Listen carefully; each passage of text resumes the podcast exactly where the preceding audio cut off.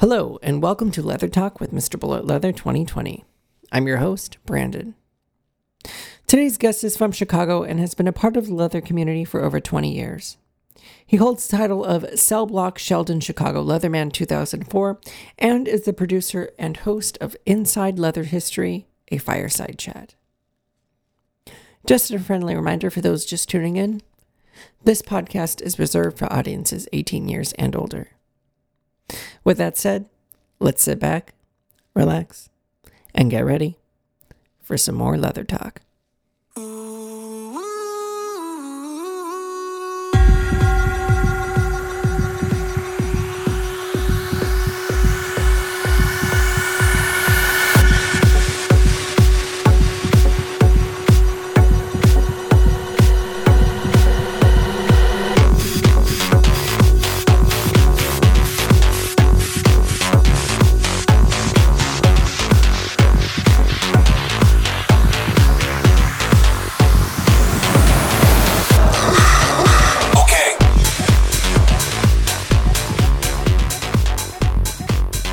Well, hello, everybody. This is Brandon, your Mr. Bullet Leather 2020, and today we have Doug. Hi, Doug.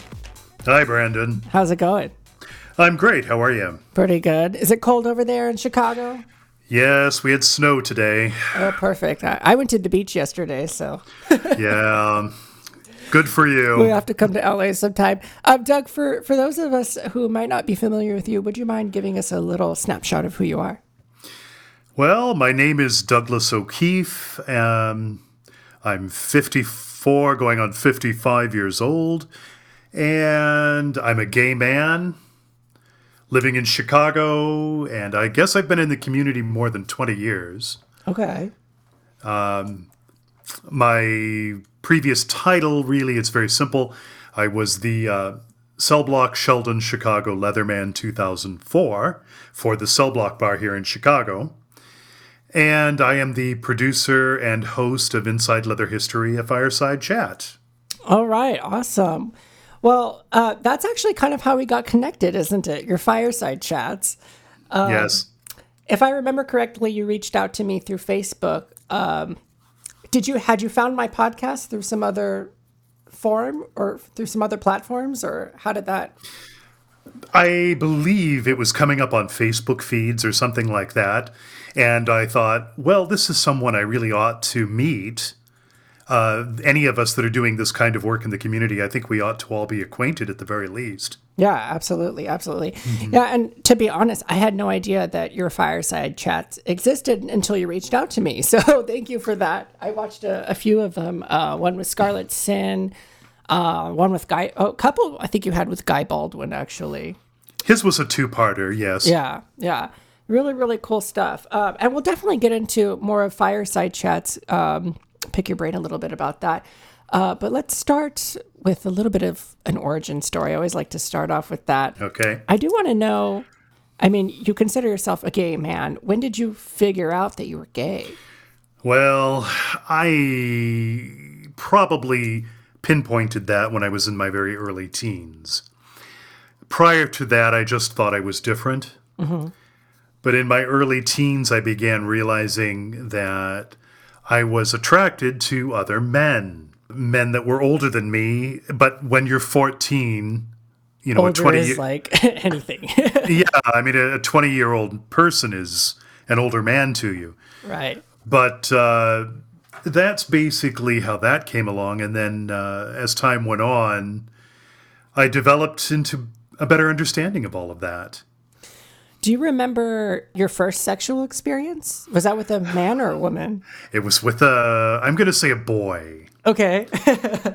uh, because he really wasn't a man. Um, I was in college back in the way old days, and I had a best friend who was a woman. She had a supposed boyfriend. Oh, this is dirty. Oh, it's a little bit dirty, absolutely. um, she'll probably smack me for telling this story, but um, she was dating this guy who was using her as cover. This guy was out doing all the bars at that time in the Well, as I said a long time ago. And uh, next thing I knew, he was coming on to me. So that led to, one thing led to the other, and then he and I uh, did the dirty deed one night. Oh my! Okay, you can't just leave it there. What? what you, what's this dirty deed? Like, what was dirty then? oh boy! Well, you know, it was in those days when it's the first time you've ever done anything. What do you really know about sex at that Right, point? right. I it, it ended up where I sucked him off, and uh, basically just sort of made out, jerked off, that kind of thing. It didn't get really super dirty, although it left me feeling very sort of, what the fuck just happened? you know. oh wow! So- So, that was your first like gay sexual experience. Was your heart uh, just like beating out of your chest? Ab- Absolutely. It was my first sexual experience at all. Oh my god! Wow. Yes, yes. And I was in college at the time. Can I ask the question we're all waiting? We all want to know. Um, spit or swallow, Doug? At that time, I spit. Okay, got it. Remember, I was a newbie. right, right. Absolutely, absolutely. Um, okay, cool. Well, I mean, did you ever have to come out to your family about being homosexual, or how did that whole thing come down? Well, I was fortunate, I think. My uh, parents figured out very early on that I was gay.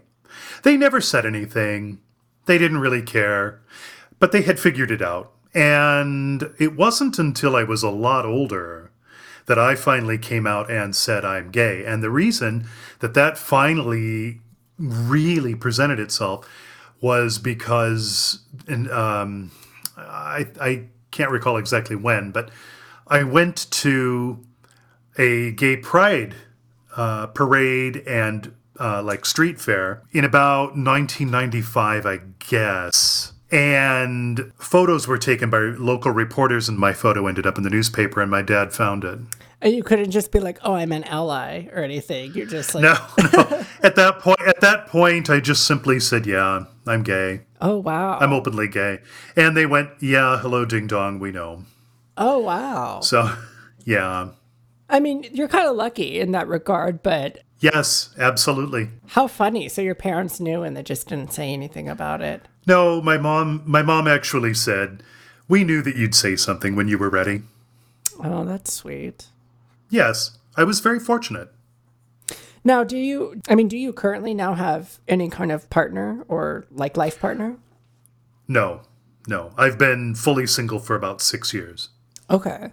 And how about your friends? Did they all know that you were gay at the time or did you have a coming out with them? I think that they many of them knew at college. I, I believe they had figured it out.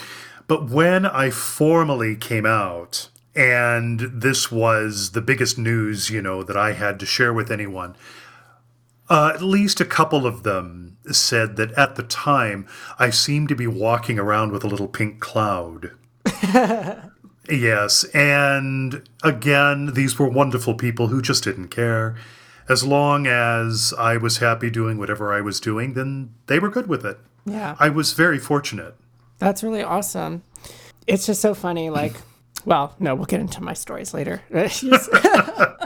I just remember there was a girl who was totally into me in, in college. I mean, since we're talking about college, um, and this was before I had come out, and I had just bottomed for like the first time, and she looks at me as I'm walking to class. She's like, "Why are you walking funny?" And I was like, "I am not walking funny." I was so embarrassed.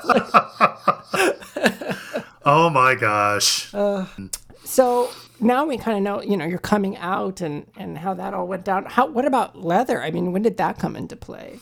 That was a little later for me. I uh, did sort of the mainstream gay for a while. I I had a boyfriend at uh, college, not the one not the one with whom I experimented the first time, but one that I met a little later. Uh, then I went to live overseas for about five years.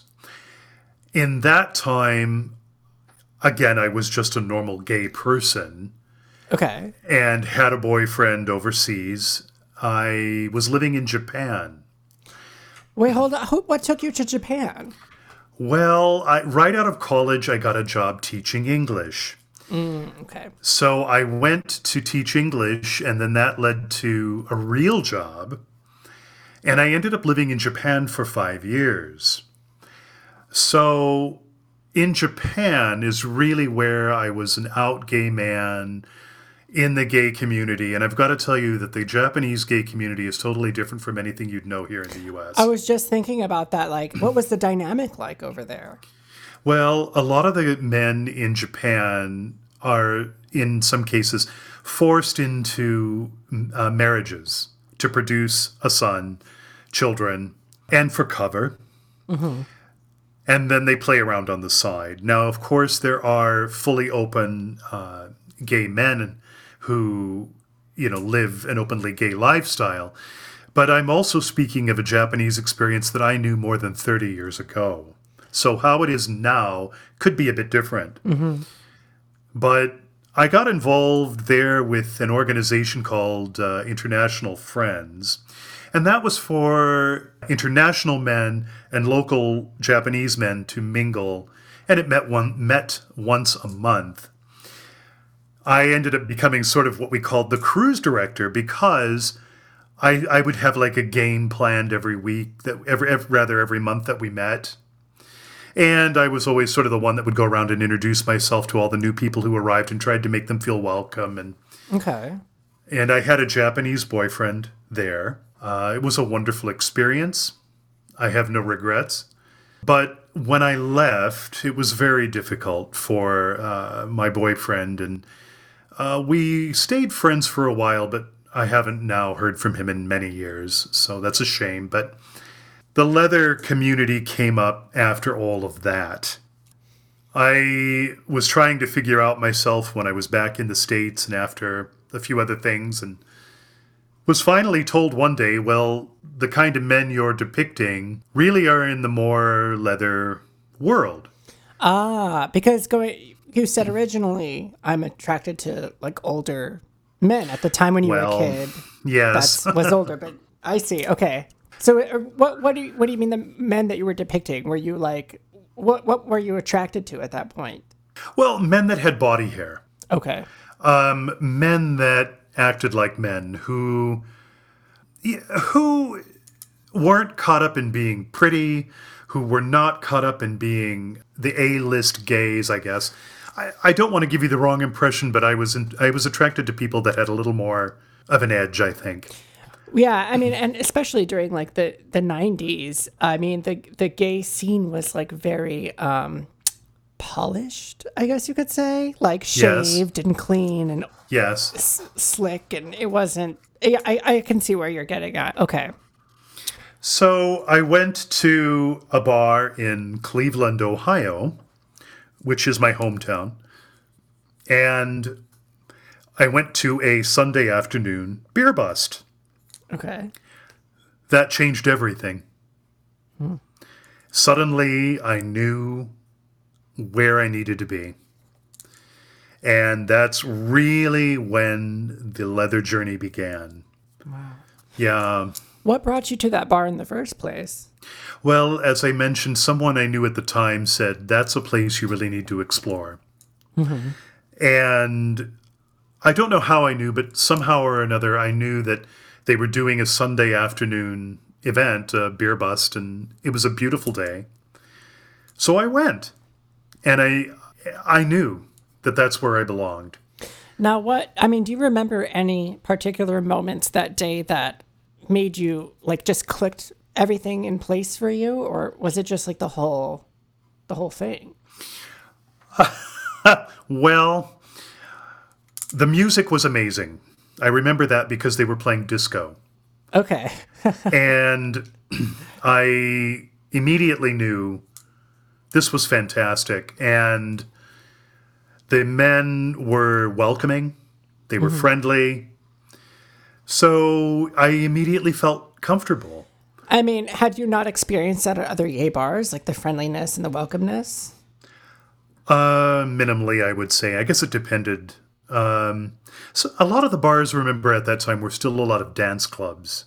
Okay. And you didn't go there really for a lot of socialization. You went there to boogie and So that's where I had been for a lot of that time. And actually going to a bar and interacting with people and becoming friendly with people, that was really the first time I did that.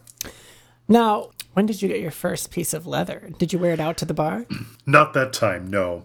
That again came a little later. I had been uh, in a relationship with someone who gave me my very first vest. Now, it was not a traditional, like a bar vest, mm-hmm. it was sort of like a fashion leather type of a vest. But nonetheless, it was something that worked in that situation. And that was something I began wearing after that relationship ended and I was going out to these other, to these leather bars. And from there is where a lot of it began to grow. That's really special, though, that your first piece of leather was given to you by somebody that you cared That's about. That's true. Yes, that's true. Do you yeah. still have that vest? I still do. Oh, really? Yes. It it no longer fits. Uh, okay. f- physically, I've I've changed a lot since then but I still have it. That's really sweet. Do you ever like look back at that time, like look back at your vest and get nostalgia for the times? I would say I get nostalgia for the man who gave it to me. Mm. I he was very special, someone I loved with all my heart, but uh, is gone now. So mm. I that's what I think when I look at that vest. That's really special. Yes. So go, going you know, further into like the leather scene, I mean, did it, when did it become kinky for you? um, a job that I got um, uh, shortly after coming out into the scene uh, got me to move to Detroit. And it was at Detroit, going to a leather bar there, that I began meeting people that were into different things and uh, experienced different sexualities and things with them that uh, opened up that door for me. Do you remember your first kink experience? Well, I'm not sure really whether it was kink compared to a lot of other people, but it uh, was, for example, sex in a car. Okay. Um, and then uh, I'm trying to think if it really counts as being kinky. I think okay, let's define you kinky know. as anything beyond the norm of of okay, well, I guess if we're going to say that just being gay itself is kinky, but okay, like you, you know, okay. I think sex in a car counts. okay.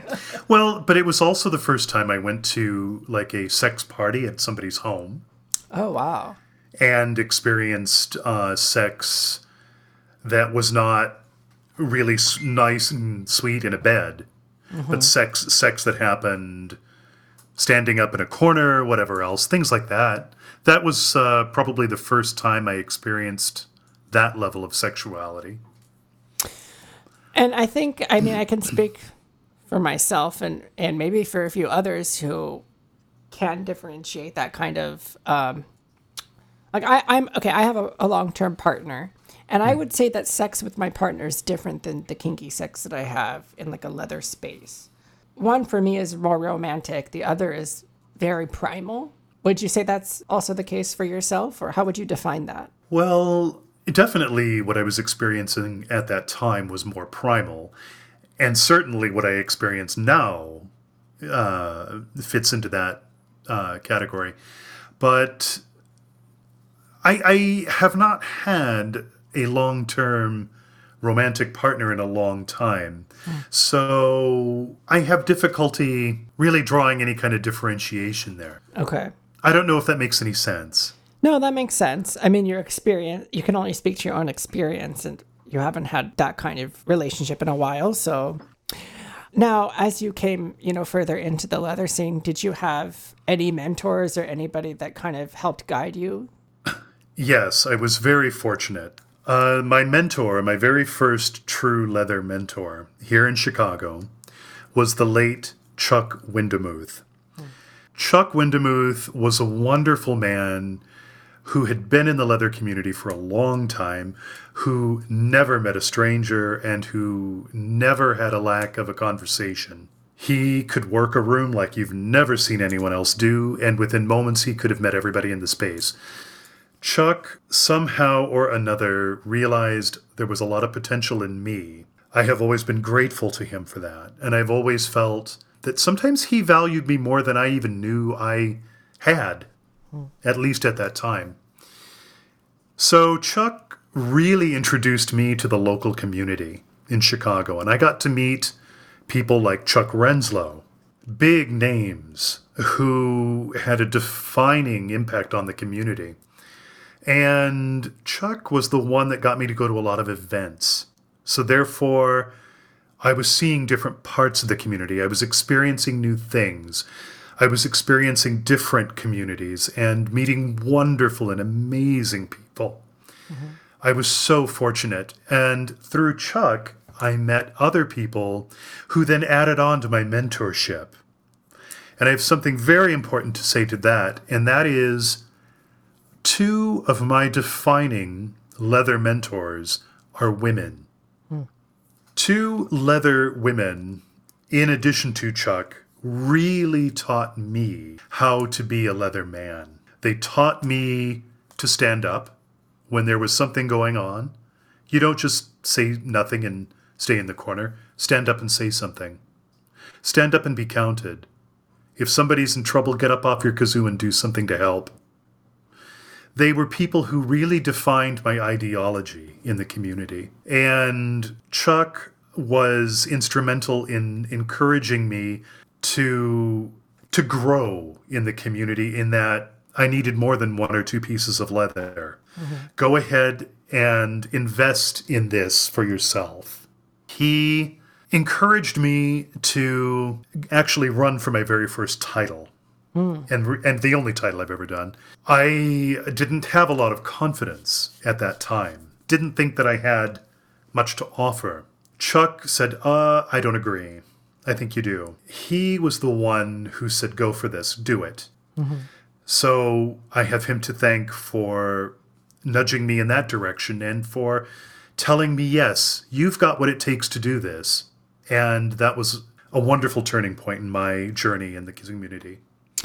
So, I, I do want to ask you a little bit about that um, experience you had with the competition, but yes, I also do want to know. I mean, with all the mentors that you had coming through, how would you say you changed internally as a person through all of that? Wow. Um, I learned confidence, mm-hmm. self confidence. I learned to use my voice. I learned to use my intelligence. I learned to use my, uh, how can I say this? Chutzpah, I guess, because I learned to be present and to be part of whatever was going on, and not just to be quiet and to be sort of a periphery to the situation, but to jump in and just be part of it and have the confidence and the know-how to do that. Mm-hmm. I think you you hit on a, a very big thing. It's to be present. It's the the self-awareness to be present in a moment.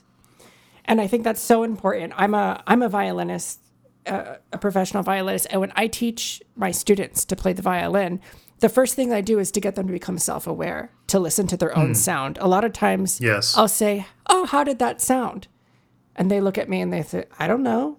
I'm like, You weren't listening to your own sound? It's amazing to me that we have to be taught to listen to ourselves and to be aware of our surroundings and our place in that. Yes. This is me digging deeper probably than I should, but but I, no, I just, no, no, it's fine. I noticed that word present, and that was such a big lesson for you. And I guess I would just love to encourage the people of this generation, you know, my generation, of course, to be present in every moment that you can. And that sometimes doesn't include a cell phone. uh, well, yes, yes, because when I was coming into the community, we didn't have those anyway. Mm-hmm. But I will honestly and emphatically say pay attention to what's going on in the community there may come a time, probably there will come a time, when you're going to have to stand up and be heard and say something. And it may be something positive, it may be something where you've had to correct behavior, I don't know. But that's where being present really comes in. That's when you're observing what's going on around you and how other people are being treated.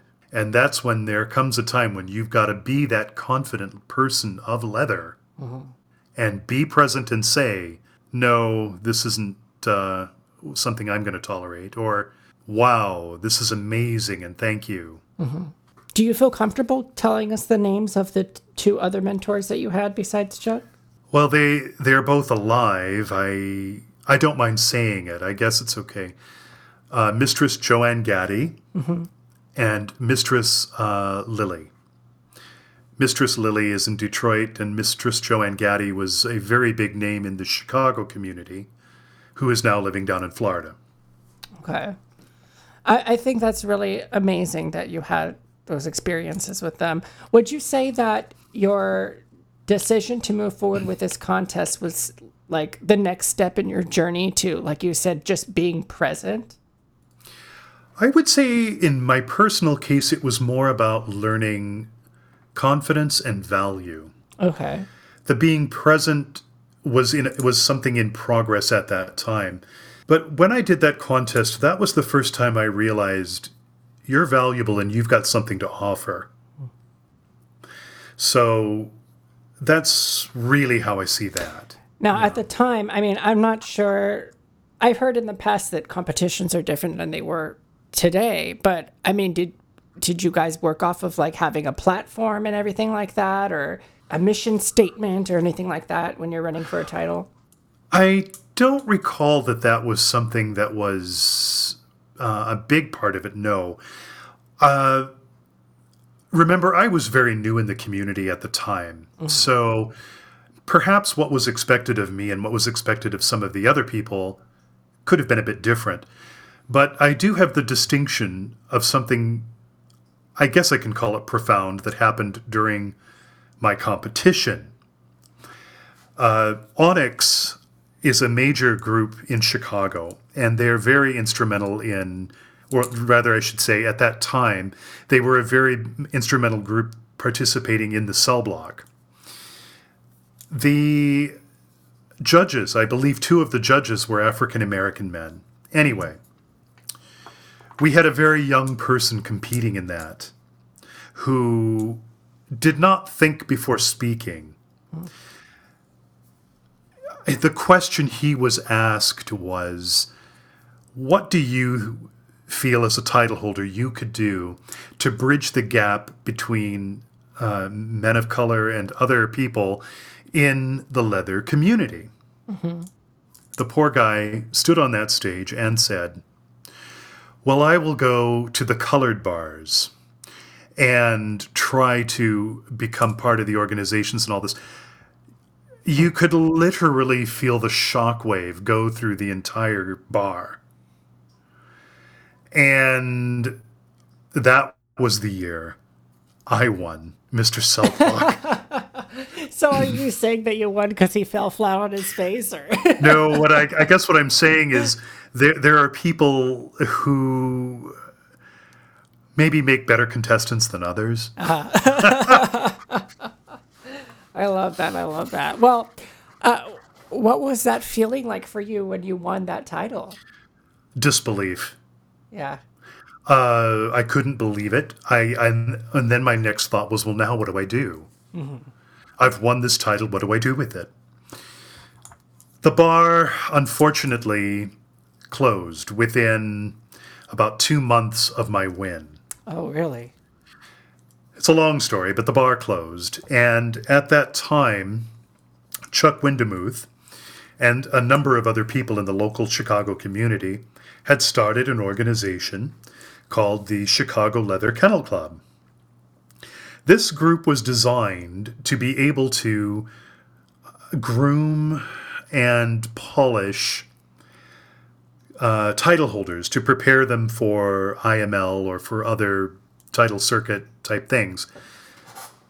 They initially had developed this for Mr. Chicago Leather, which was a title that Chuck Windemuth personally rejuvenated that year, 2004. The closing of the bar meant that I was literally left without any uh, support, uh, with no guidance, nothing.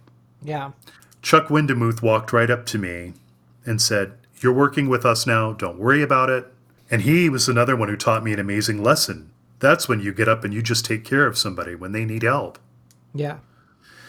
So, with the Kennel Club's assistance, both I and my leather brother title holder here in the city, it was Joey Arriaga, and he just welcomed me as a brother, even though this organization had been developed for him. He simply threw his arms out and around me and said, Welcome. He and I did IML side by side. He and I prepared side by side.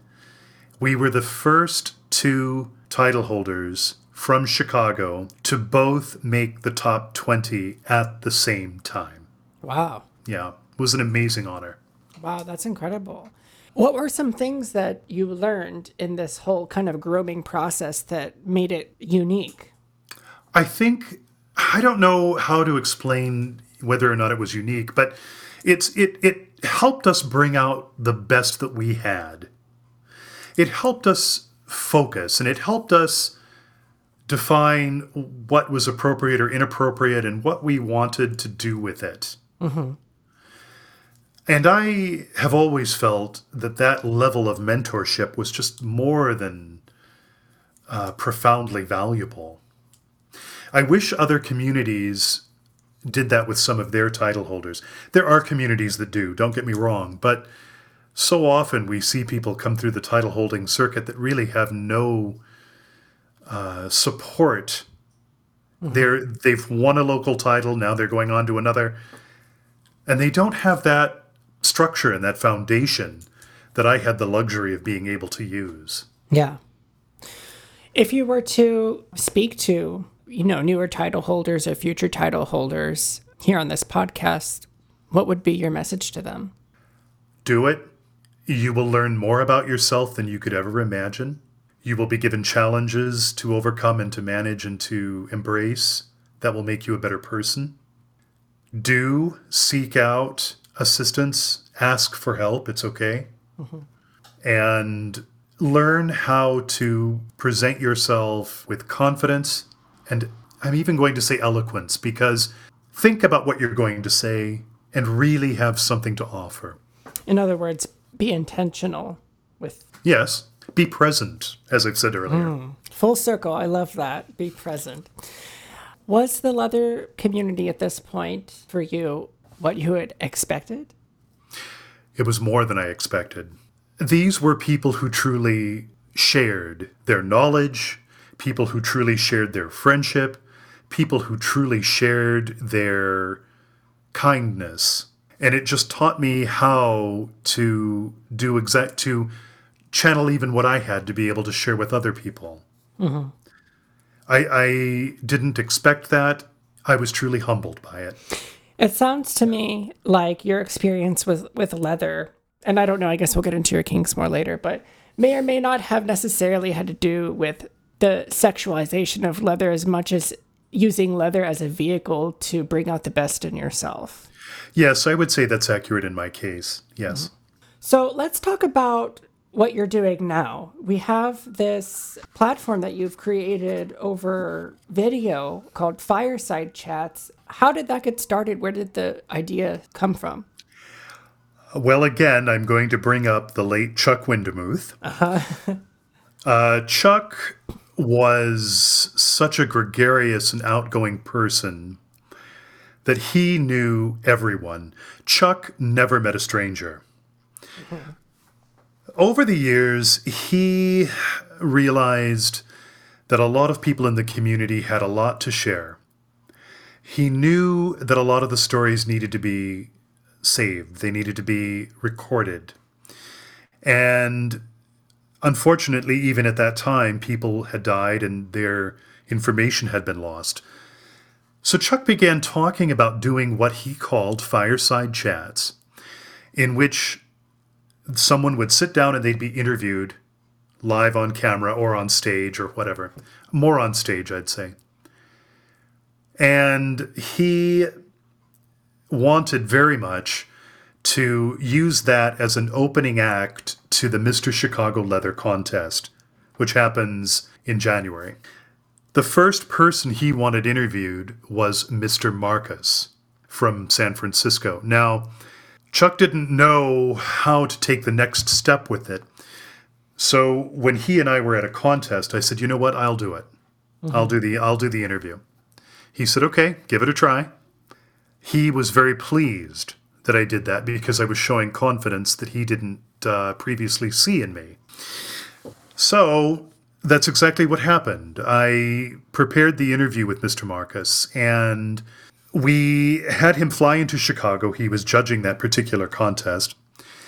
But on the Thursday night, we sat him down at the Leather Archives and Museum, and the interview went on for about 90 minutes. I brought up things that the audience, some of them were astounded to hear. Mm-hmm. Some of these people had known him for years, but didn't know that he had previously been married or that he had children. Yeah. So they were wowed by this information. Now, for those who did not know Mr. Marcus, he was a very fascinating individual and he was a very, how can I say, he was sort of the, the doorkeeper to all the secrets. Mm-hmm. So I was able to bring up topics with him that uh, he had to sort of whitewash a little bit in order for them to be appropriate for public consumption. Right. But the interview was so successful that the initial impetus was who's next? Who are you interviewing next? Is this something that you're going to be regularly doing? And I hadn't even considered that. This is something so profound for the audience. At that point, people were wanting more. Yes. And they, the audience loved it so much that they, as a group, were encouraging me mm-hmm. to go on and do more of these interviews. That's how it began. Now, at the time where you're like, oh shit, one more thing, or were you like excited to do it? I, I, I, I can't say I was excited as much as I was sort of wowed. Yeah. Th- that they that they liked it that much that they wanted me to continue doing this. Mm-hmm. I I walked into the situation assuming it was a one-off. Yeah. I didn't realize I was opening you know, the door to an amazing journey at this point. Do you still have that recording of Mr. Marcus? I do. It's a long story that I don't really want to get into, but uh, yes, it was recorded. Let me ask you this. I mean, out of all of the years now that you've been hosting interviews, I mean, for me, this has been a passion project for me just for the last year, and you've been at it a lot longer. What to you makes this so special? This kind of platform that you have to get to know people. The interviews enable me to focus maybe on a few very important things with people that enable them, in their own words, to record it for history.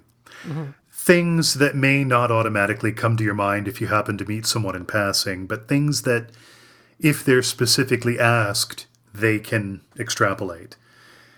And I find that these interviews enable people to feel that they're sharing this information in a more safe environment, maybe, than they would casually somewhere else. Mm-hmm.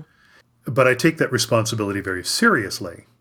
If you're willing to tell me very personal information, then I have to have the stuffing to be able to know where to go with that mm-hmm. and how to use it and directionalize it in the interview.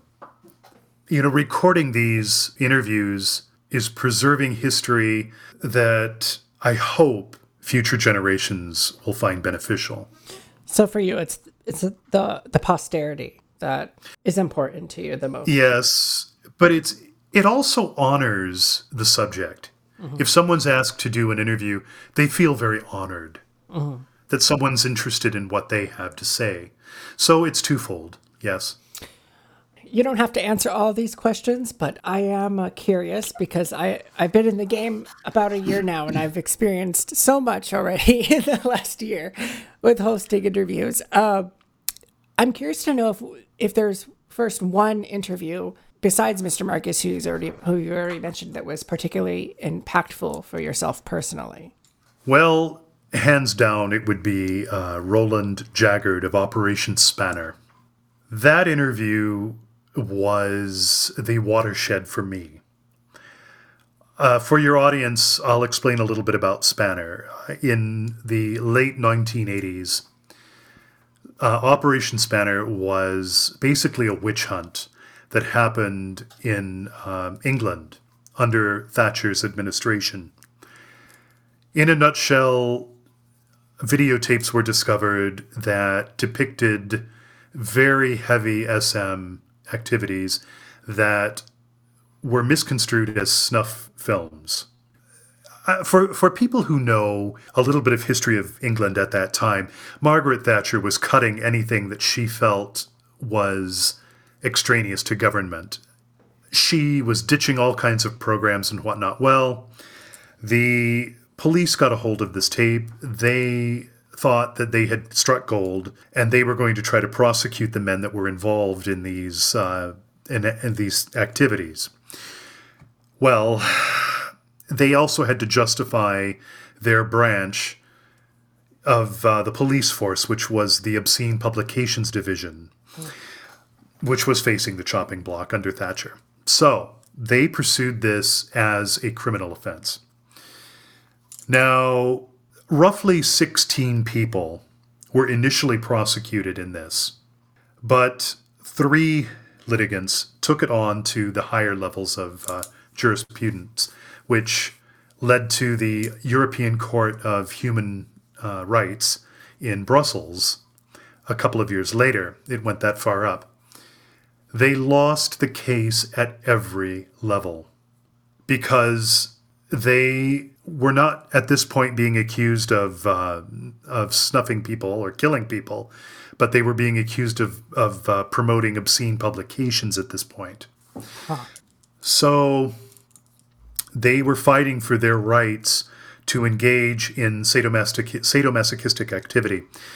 Under British law, that was illegal. You could not consent to being physically harmed.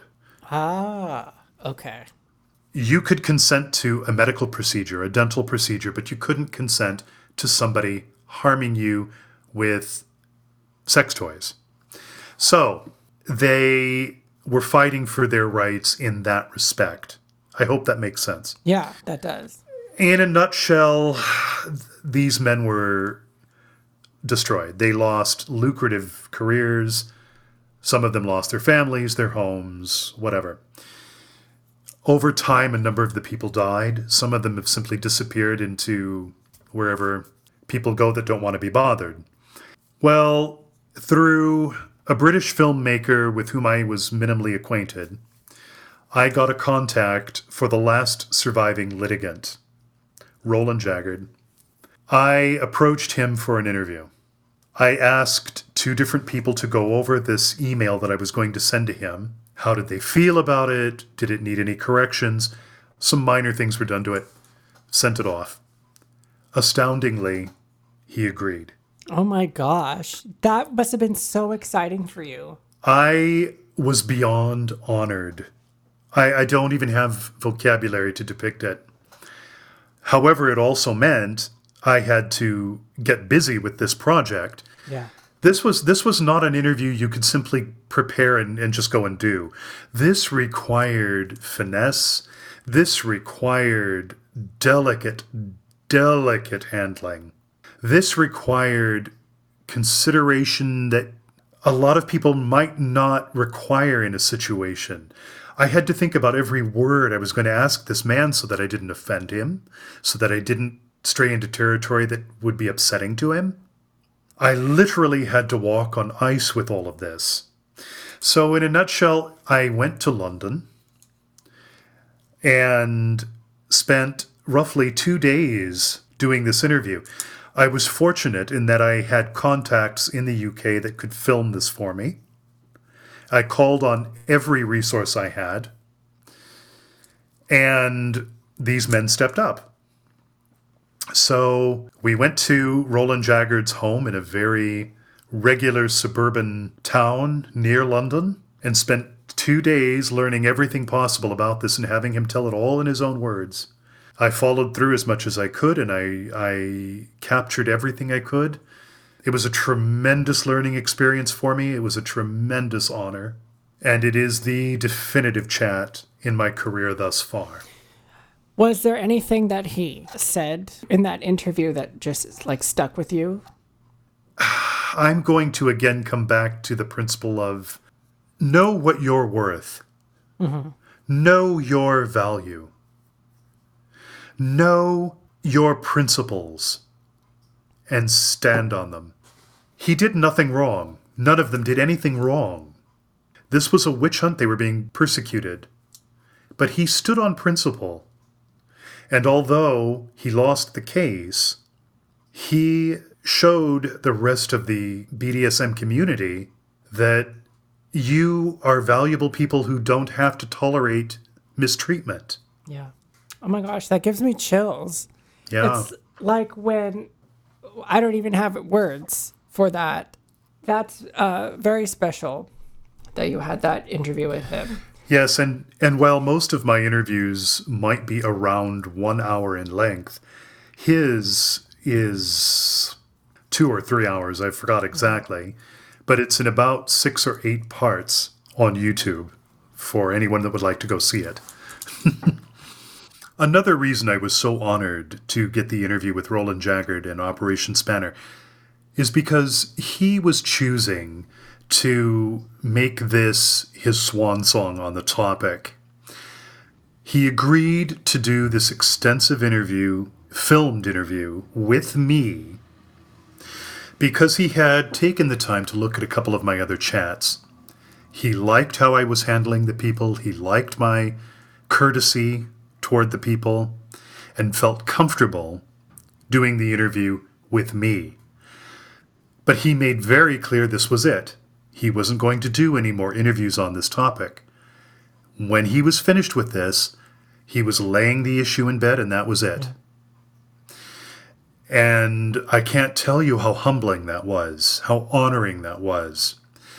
I do know since then he has twice declined further interviews about Operation Spanner. Well, that's it's so special that you were the one to catch that and to record it. And that he honored me mm-hmm. to enable me to do it. Yeah. Yeah. Yeah. Well, I'm curious to know. I mean, as a fellow, I guess, podcaster, um, recording, you know, talks like this, have you ever run into an instance where you had to decline an interview yourself or remove an interview from your lineup? Actually, I've had both happen. Mm-hmm. Um, I canceled one interview with someone here in Chicago who could not make the time for any of the prep work that I do. Mm-hmm. And I said, no, then I'm not going to do the interview because I do quality work. I'm mm-hmm. not going to just do it off the cuff. Yeah. So, yes, I've done that. I've had people decline in at the last moment. Mm-hmm and I've done all the prep work and then suddenly don't have an interview to do. That's disappointing. But once we did have to pull an interview off of the YouTube channel. I had done an interview with someone in another country who was part of the rubber community. Mm-hmm. And he was applying for other jobs in this city in which he lived, but was for some reason disliked by some of the people associated with that company and that job. They searched the internet to find ammunition they could use against him, and of course, they found the interview. Wow. That was used against him, and it cost him a lot of heartache and a lot of difficulty to the point that he chose to leave the uh, company where he was employed and move on to something else I gather he was going for a promotion within the company, was what was happening. And a flurry of activity was coming at me.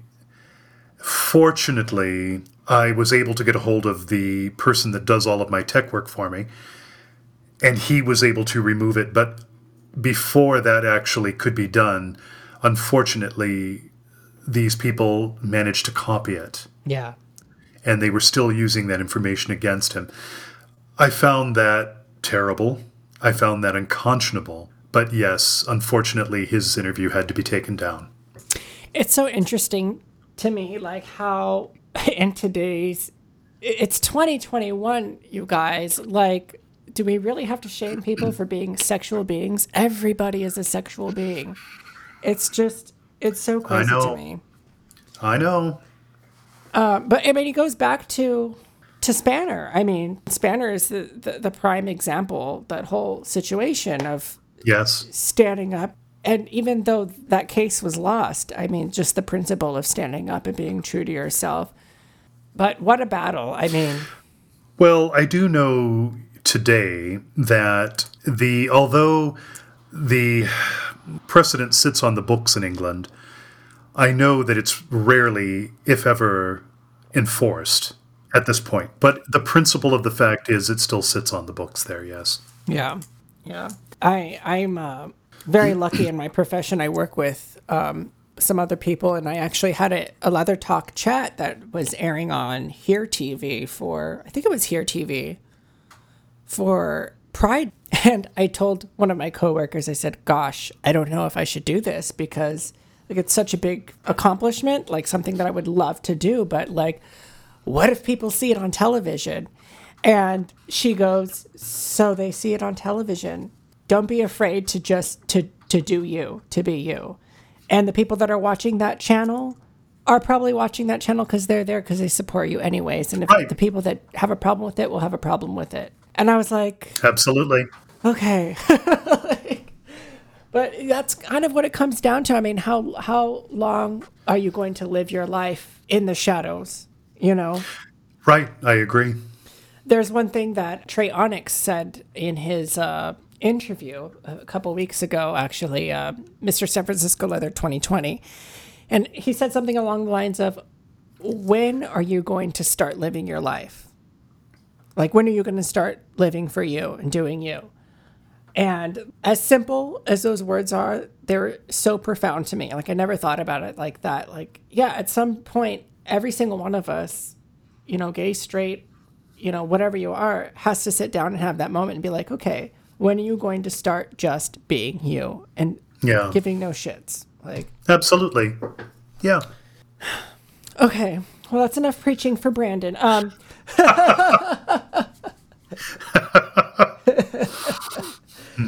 so I w- am curious. I do want to get a little more dirty. Is that all right? I'll tell you whatever I can. Okay. I do want to know i- what are some of your favorite kinks and fetishes? Do you have any? Well, not that I'd ever divulge any of this. Um, I'm I'm very much into armpits. That Oh, okay. that started that started very early on in my journey in the leather community. Like smelling them? Uh, well, I like to lick a good pit, Ah, and I tend to get a little bit rough with that. I've also been exploring fisting, although I'm a little old for that. Maybe I am enjoying it. As a top or a bottom? as a, as a bottom.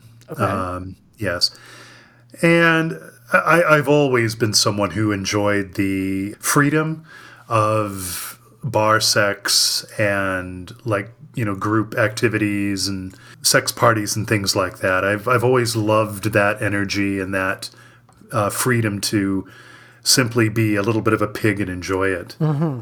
Are you a little bit of an exhibitionist? Does that come into play? Perhaps. yes.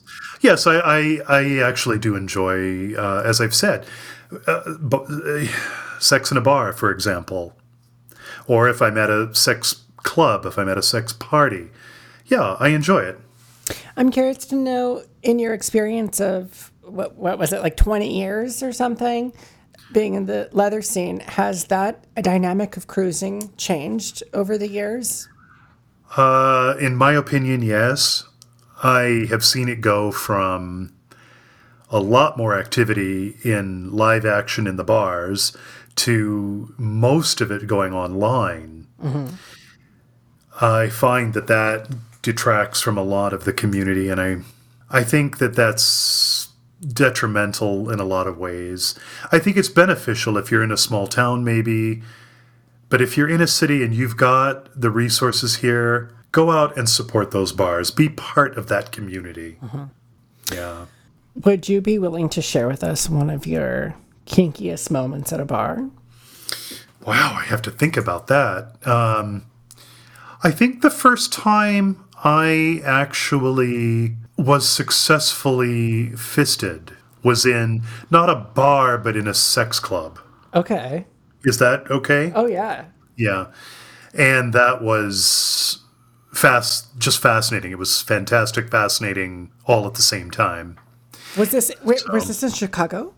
No, it was uh, actually in Ottawa, Canada. Oh, we Yeah. always love a good Canada story. Um, Oh, the Canadians. Mm. okay, so let's go to your. Let, let me dive deeper into your fisting experience. So, as the bottom, was this a uh, a goal of yours? Like, oh, like one day I want to get a fisted. Or it just like happened. I uh, that's hard to say. I, I think I had just been sort of toying with it, and I think it had been something that was interesting and a little bit fascinating, but I had never really pursued it. Uh huh.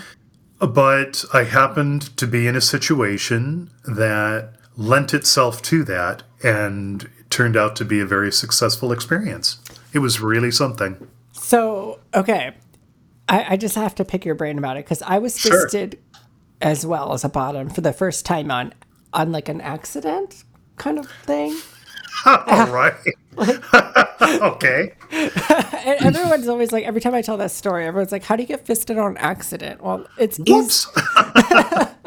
It is. It's easier. It's it happens easier than you would think. But how to like?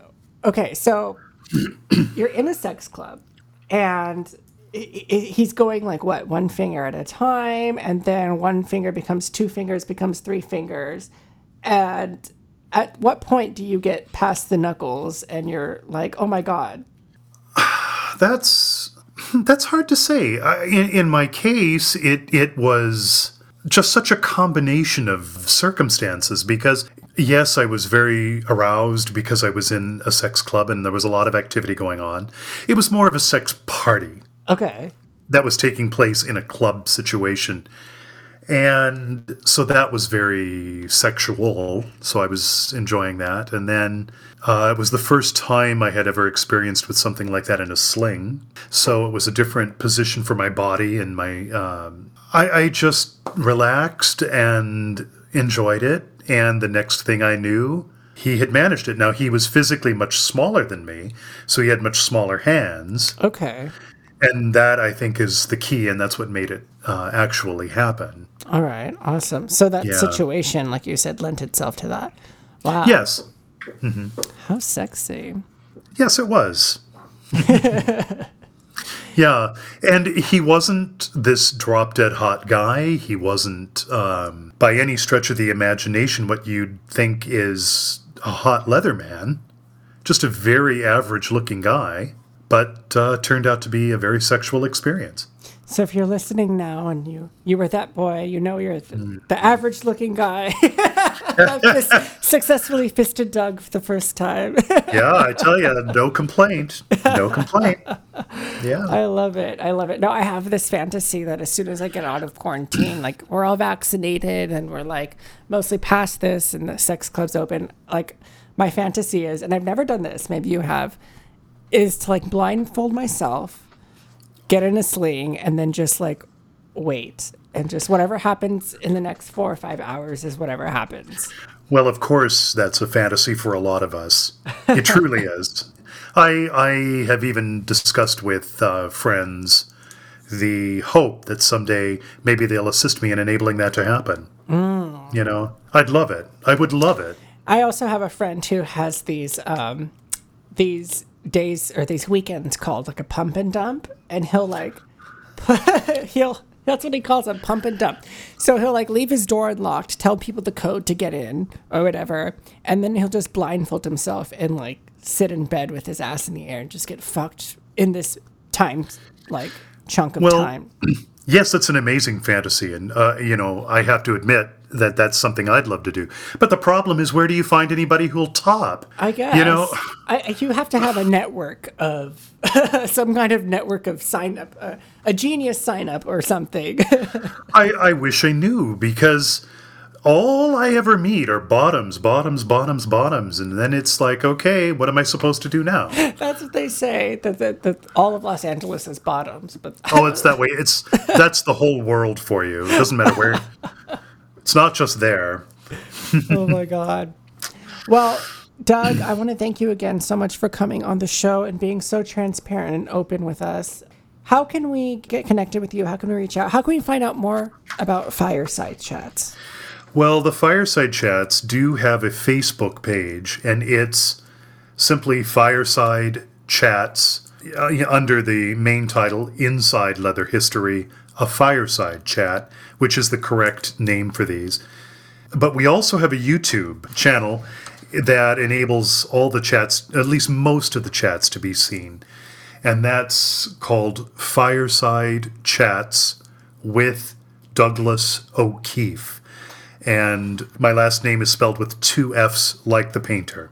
That's on YouTube, and then the Fireside Chats Facebook page is available. Uh, I, I don't have a huge media presence, but at least I've got that. All right, awesome, awesome. And I'll make sure to put links to all of that in the descriptions below. Before we go, do you have any last statements you'd like to make to our audience before we wrap up? Well, I'm always looking for great people to interview. I, I'm able to travel to a large degree, not absolutely, but a lot. So if you've got a great idea, challenge me. Bring up someone that you think should be interviewed, and we'll talk about it. Awesome, awesome. Well, I want to thank you again for coming on the show. And before we go, you guys, don't forget to check out the very many outreach programs we have available to us here in the Los Angeles area. The Alley Leather COVID 19 Assist, Boulevard Pantry, and LELC Cares are all ways you can get assistance during these trying times of COVID 19. I will, of course, have links in the description below. As always, you can find me on Instagram and Patreon as Leather Talk Mr. Bullet and Twitter as Brandon Bullet LA. Don't forget to rate and subscribe. And as always, stay safe Stay healthy, stay kinky.